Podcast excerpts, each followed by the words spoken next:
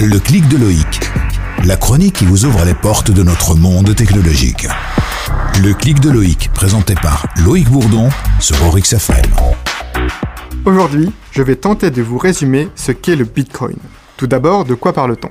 Il s'agit d'une monnaie virtuelle, c'est-à-dire qu'il n'y a pas d'émission physique comme pour les autres monnaies. Et c'est également un système de paiement pair à pair utilisable sur un réseau informatique décentralisé. C'est-à-dire qu'il n'y a pas d'intermédiaire lors des transactions. Pour pouvoir payer, on utilise une application, un porte-monnaie Bitcoin.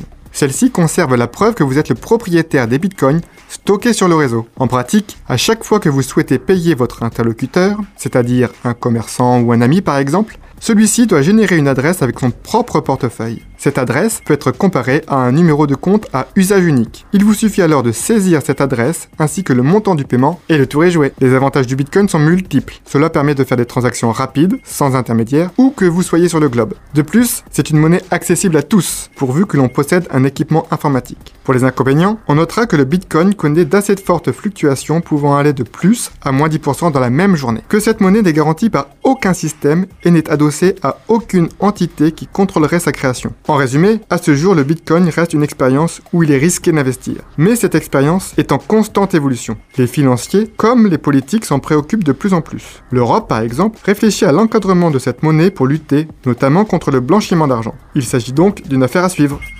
Le clic de Loïc. La chronique qui vous ouvre les portes de notre monde technologique.